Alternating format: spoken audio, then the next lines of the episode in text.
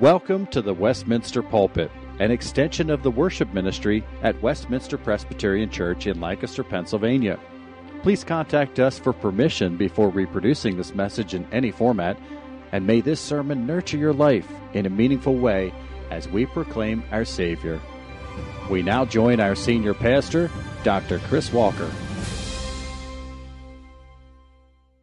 We're turning to, to God's Word this morning, back in Ephesians chapter 2 after our break last week for Easter. And if you think back two weeks ago, you may remember that to begin chapter 2, God, through Paul, had reminded us of the biography of being a Christian. That each one of us reminded of our sin, that we walk in trespasses of, and sins and deserve the wrath of God, but that God has made us alive in Christ Jesus, and that God has raised us into the heavenly places with Christ Jesus, and that God has seated us with Him in Christ.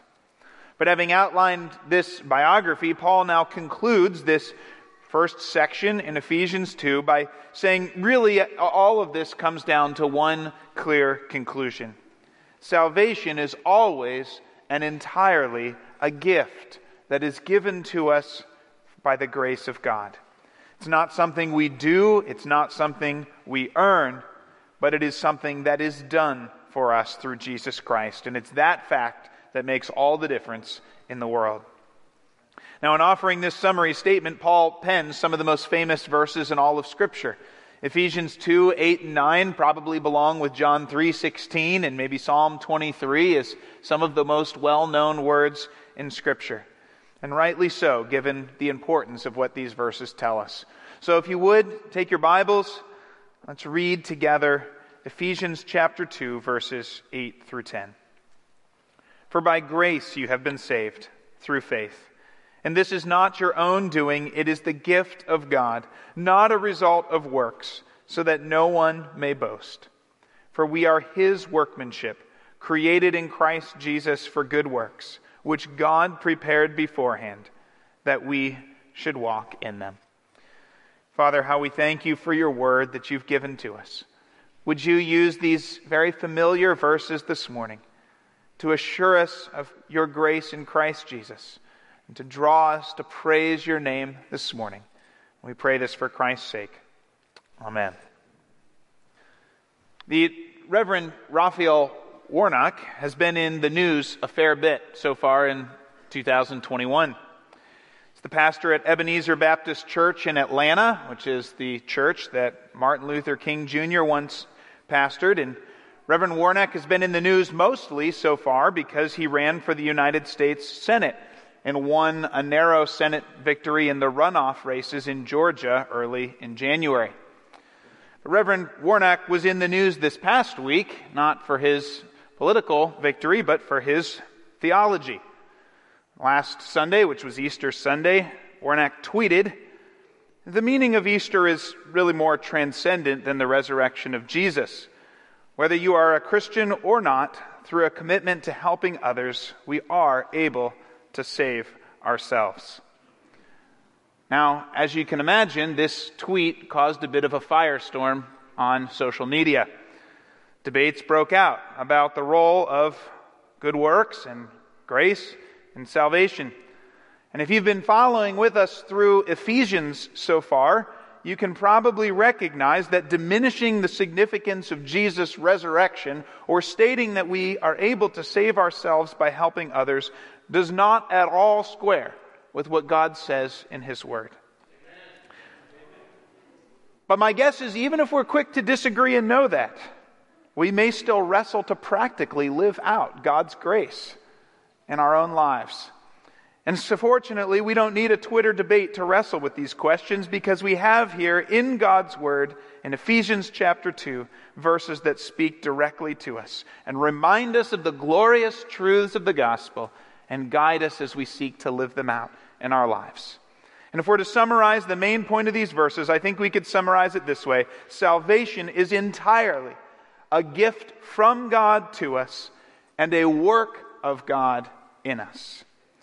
I want to look at that this morning, and so we'll begin with verses 8 and 9, which declare that salvation is a gift from God to us.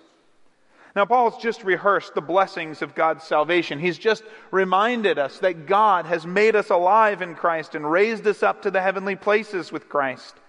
But Paul concludes by stating again what he's already said several times that God gives salvation to us by his grace alone through faith.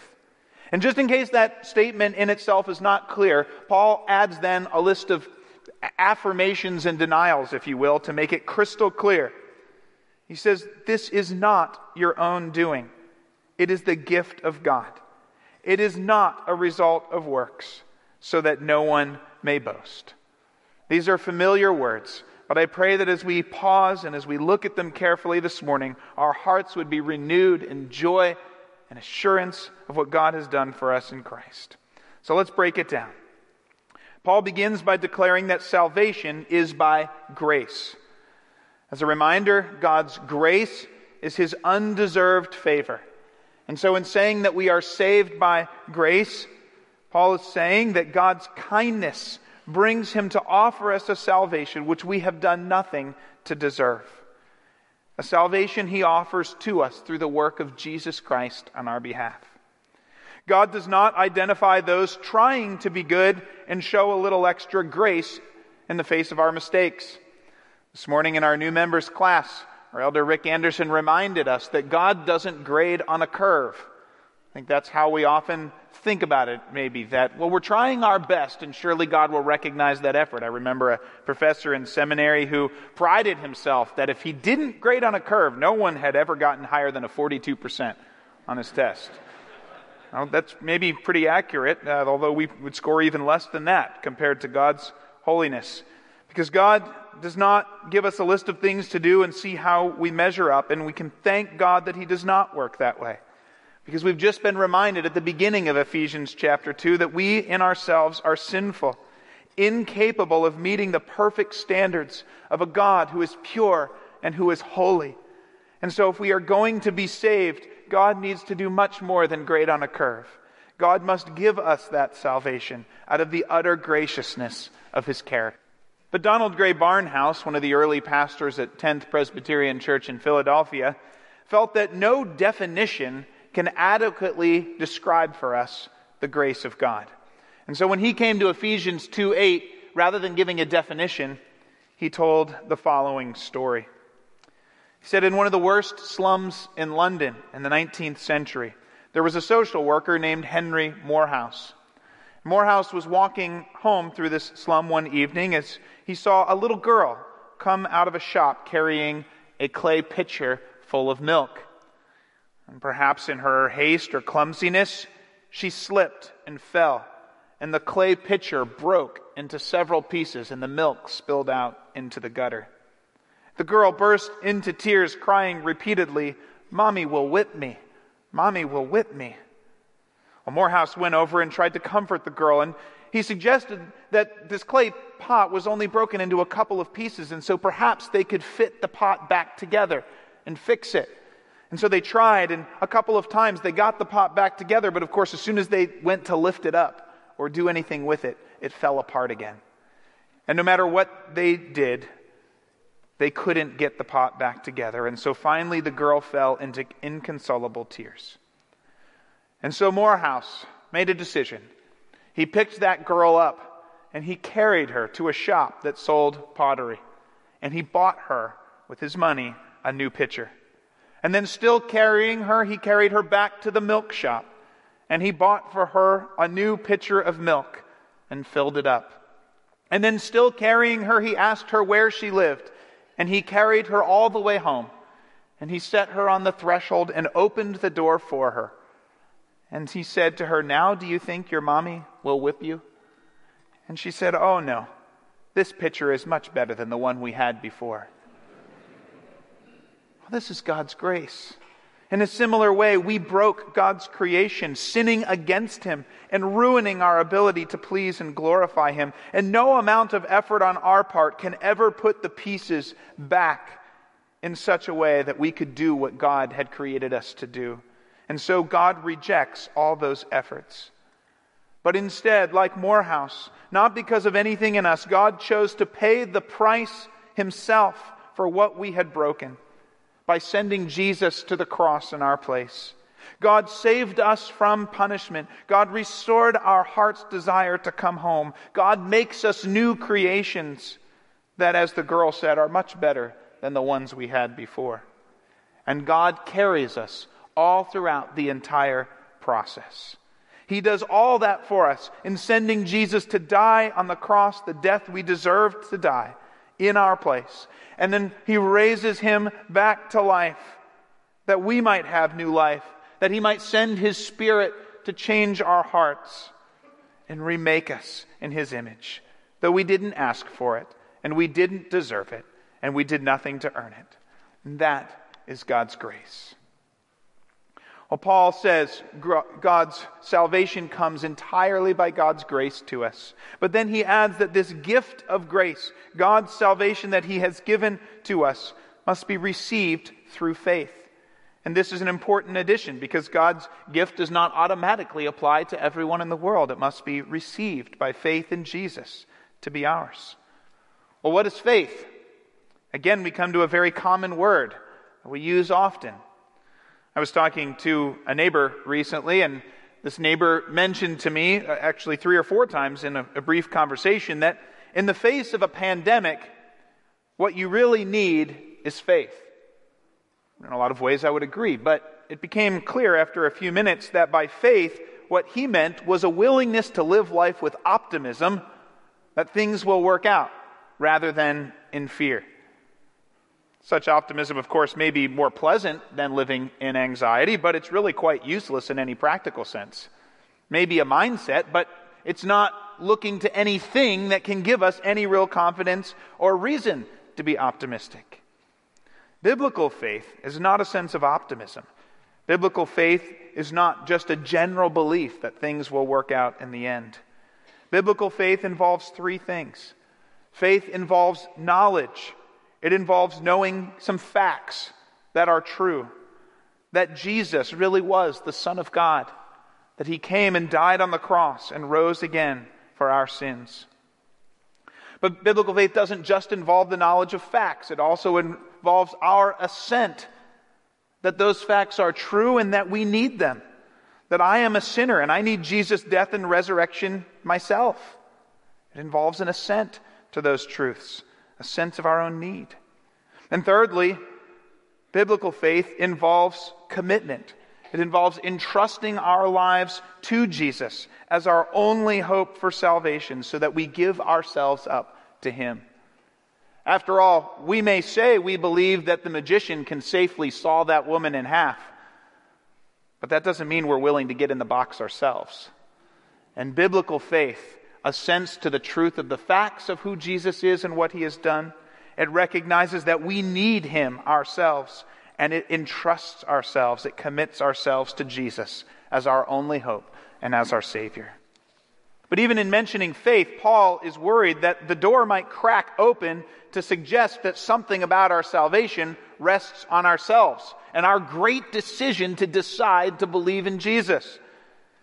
Maybe there's something we've contributed to our salvation. And so Paul quickly slams that door and clarifies that this process of salvation by grace through faith is not your doing. It is the gift of God. It is not the result of works so that no one may boast. Pastor Sinclair Ferguson, I think, put it well when he said, Faith is indeed our response, but it is not our contribution. God does not believe for us. Faith is our activity, but it is not in us by nature to believe. And so faith needs to be affected in us by God so that faith itself is His gift. And it is thanks to God's work in us that we are, as Paul says in Romans 3, justified by His grace as a gift through the redemption that is in Christ Jesus to be received through faith. That is the glory of what Jesus Christ has done for us. Salvation is by grace, God's goodness and kindness towards us, to be received by faith, our activity, but itself a gift from God. And I don't want us to miss for a second how significant this is. Because all around the world right now, many are seeking to do what is necessary to achieve eternal life. Millions of Westerners all around us right now are trying to give enough money or time or do enough right to deserve heaven and not hell. Millions of Easterners right now will seek to deny themselves and, and seek peace and achieve oneness with God. And tomorrow night, as the calendar turns to April 13th, millions of Muslims, as Ramadan begins, will try, as one hadith has put it, to fast and hope to be considered as pure as the day they emerged from their mother's womb. But how in the world can anything we do, no matter how much we do it, make us as pure as the day that we were merged from our mother's womb? How can we overcome our sins? Do we really, have we honestly looked at our hearts? Have we honestly looked at ourselves and our efforts? We know we can't do enough. There's nothing we could do to overcome our sins and earn God's favor. Salvation must be of grace. And God's grace has been offered, not in a Western religion, but in one man, Jesus Christ, who came for the whole world to take the punishment we deserved and offer eternal life if we will but receive it through faith. That is the glory of the gospel. But I think maybe it's worth us pausing for just a minute to remember how important this verse is for each of us to remember each day. This verse ought to remind us that arrogance and the Christian should be like oil and water. They should never mix. Because if we truly understand who we are apart from Christ, dead in our trespasses and sins, and if we truly understand what Paul is telling us here, that we are saved completely and entirely by the grace and goodness of God, then how could possibly could pride enter our hearts? Except that it does, often. Think about all the ways that we begin to look down on others and think of ourselves as better than them. Maybe we boast or look down on others because we have our theology, right? And they don't. And so we start to think that our good theology is meritorious, at least in the pecking order of God's people. Maybe we look at our fellow Christians and shake our heads at their sin.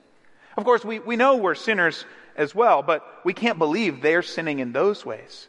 And we begin to think of ourselves as better than our brothers and sisters in Christ.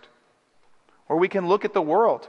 We can look at the world around us, and instead of seeing a world without any peace or hope, we begin to despise the world for its immorality and to elevate ourselves as better than them. We are all guilty of the ways that pride can enter our hearts, and this should not be. Yes, of course, we should stand in opposition to injustice and wickedness, but even as we do so, there should be no room for arrogance or pride in the heart of the believer who is saved by grace alone. And then, of course, it's also so easy for us to, to slip into thinking that our good decisions in some ways earn the favor of God. Some of us may do this by finding our assurance that we're in a good place based on coming to church or the number of good things we've done or the ways we've given to others. Some of us slip into thinking this way when we struggle under the burden that we're constantly disappointing God and we're not doing enough to keep Him happy with us. Others of us may struggle with this by thinking that God ought to bless us, given the way we're living and doing the right things these days. And, and we think that there's something wrong in God if He's not blessing us the way we deserve. Whatever camp we may find ourselves in, to have true biblical assurance and joy in the salvation God has given us, we need to remember day by day and hour by hour that we are saved by God's grace alone through faith in what Jesus has done for us. This is not our doing, that no one might boast. Well, this is what God has given to us by His grace. But maybe this raises some questions. Maybe if salvation, we wonder, is by grace through faith alone, then does it even matter how we live? Could we sin as much as we want and it wouldn't matter since salvation is given to us as a gift? This is a question that's been on Paul's mind ever since he first started preaching the gospel. Maybe you remember Romans chapter 6 after he's declared this same gospel of salvation by grace through faith. He comes to Romans 6 and he asks, Well, what shall we say then? Are we to continue in sin That grace may abound? By no means, says Paul. And Paul's coming to address the same question here in Ephesians 2, verse 10. So if you look down to verse 10 and our remaining few minutes together, let's see that not only is salvation a gift from God to us, it is also the work of God in us. For Paul says, We are his workmanship, created in Christ Jesus for good works, which God prepared beforehand that we should walk in them. In other words, God's grace does not just involve God forgiving us or giving us eternal life, it also involves God's active work in us to refashion us and to make us new creations. Just as God, the master craftsman of the universe, created the world in the beginning, and just as he created it very good, and just as he created it to reflect his beauty and his glory, so God is at work now in his people creating them anew in Christ Jesus, creating them very good, creating them again to reflect his character and his glory. And I would argue that there are few images in Scripture for the believer that are more encouraging than this one. If we have received God's salvation by faith, God, the source of all artistry, the source of all creativity, the source of all craftsmanship, like an expert carpenter or watchmaker or potter, is now at work in us right now, shaping us to be his workmanship, or as one translation puts it, as his masterpieces, to be very good new creations that show his skill. Creations who will do the good works that he has fashioned for us to do, which he has actually prepared beforehand for us to do as his people. In other words, the godliness of those who are in Christ is due only and entirely to God's work in them, even as they, of course, are the ones who are living out this godliness in their lives. And just like faith itself was our activity, but God's work in us, so walking in good works becomes our activity, but not our contribution. For it is God Himself who is working in us. It's He who has crafted us, He who has created us, and He has called us to do them. And so He gets all the glory. John Stott, a commentator, shares a memory of the retirement of one of his professors at Cambridge. And at his retirement ceremony, a portrait was unveiled of this professor. And as he looked at the portrait, this professor made this comment. He said that he believed that in the future, people who looked at this painting would not ask, Who is the man in that painting? but would ask, Who painted that painting? It's a beautiful compliment to the artist.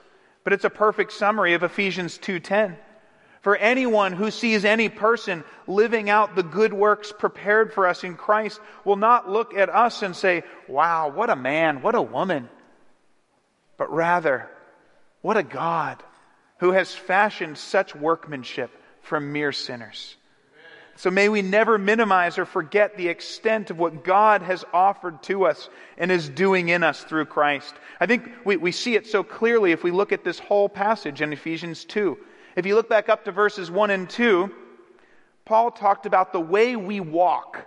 And when he talks about the way we walk, he's not talking about our gait, he's talking about our lifestyle. On our own, as he says in verses 1 and 2, we walk in trespasses in sins. But if you look down to the very last phrase in verse 10, we have a new way to walk, a new lifestyle in which we live. We walk in the good works that God has prepared for us beforehand. And if we ask ourselves, how in the world does this change in lifestyle come about in a person like me? The answer is certainly not by my great efforts. It's found in verse 4 in the main clause of this passage. We walked in sin, but God made us alive with Jesus. By grace you have been saved, so that now we walk in the good works that He has prepared for us and that He has created in us. That's the good news of the gospel. That's the way that good works show up in the lives of a person like me. It's through His grace and work. Now, maybe all this talk of Christians being crafted by God may fall a bit flat for some. Because most likely you know a Christian or two who seems to fall awfully short of a glorious image of Jesus. Maybe you've known firsthand being hurt by the sin of other believers. And maybe we're tempted to think sometimes if God is the craftsman, he, he should have, could have done a better job with them. Maybe the person you're thinking of, though, is you. Maybe you're ashamed at the remaining sin you see in yourself. And so here we need to remember that the full beauty of God's workmanship will be seen in full on the last day when we stand before Christ. It is not perfected and completed now. As Sinclair Ferguson puts it, the church in heaven will be God's art gallery, displaying the full glory of his workmanship in his people. But the church on earth is his studio, it's his workshop. The work is still in progress. There may appear now to be loose ends, random colors, shapes we can't identify, blocks of stone that don't look like anything at all. Maybe they look downright ugly.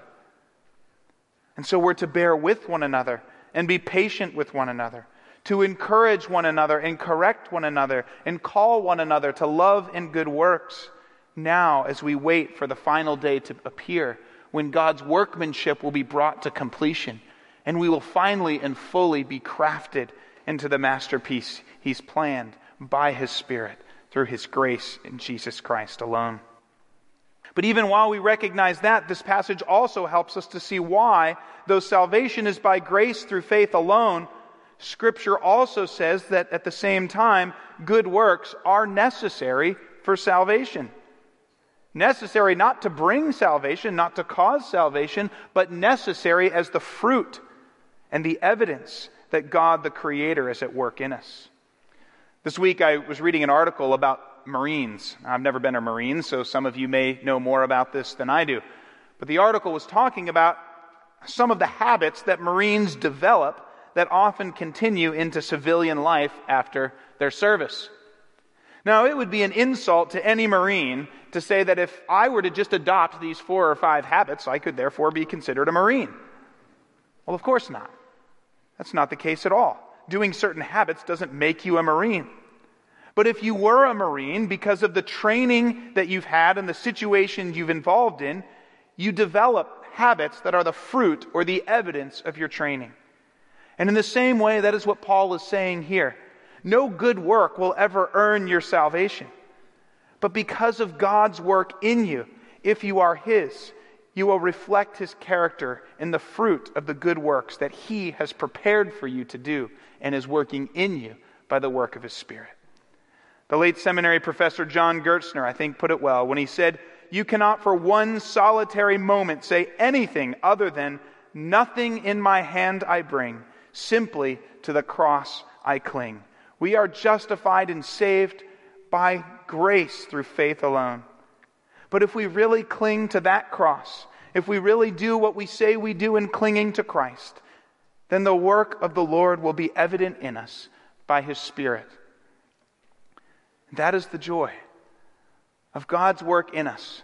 That salvation is entirely of grace, a gift given to us, but it is also a work of God happening in us. And as we conclude this morning, maybe each one of us need to remember different sides of this. Some of you may be weighted down by your own failures, and what you need to remember is that salvation is accomplished for you by Jesus and given to you as a gift to be received by faith alone. Throw yourselves upon Jesus, rest upon him and his completed work on the cross for you. Others of you, though, may be living life your own way. You may be presuming on God's grace. And the question for you is to examine your heart and see if you have committed yourself in faith to God through Christ. Others of you may have never trusted Christ before. And this morning may be your chance to receive this gift of salvation from Jesus for the first time. But whatever side of this question you may be on, the main point we all need to hear is exactly the same. It is not a question of how much we are doing. It is a question of what God has done for us in Jesus Christ. For it is, after all, by grace you have been saved through faith. This is not your own doing, it is the gift of God. It is not the result of works, so that no one may boast. For we are his workmanship, created in Christ Jesus for good works, which God prepared beforehand that we should walk in them. Thanks be to God for his work in Christ. Father, I pray that our hearts would be overwhelmed again this morning by this precious news that you, in your own goodness and kindness, sent your Son Jesus to the cross to die in our place and rise again that we might be saved, to send your Spirit to change our hearts and to remake us as new creations. And how we thank you that if we have received Christ by faith, you are at work in us, enabling us to do the good works you have prepared beforehand so that you get all the glory. And so, our great prayer this morning is that our eyes would be fixed on Jesus and you would be glorified. We pray this in his name. Amen.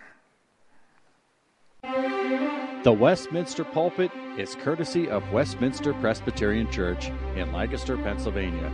You are welcome to worship with us on Sunday mornings at 8 or 11 a.m. To learn more or have questions about the gift of salvation through Christ Jesus our Savior, contact us at westpca.com. Thank you, and may Christ be glorified through this ministry, the Westminster Pulpit.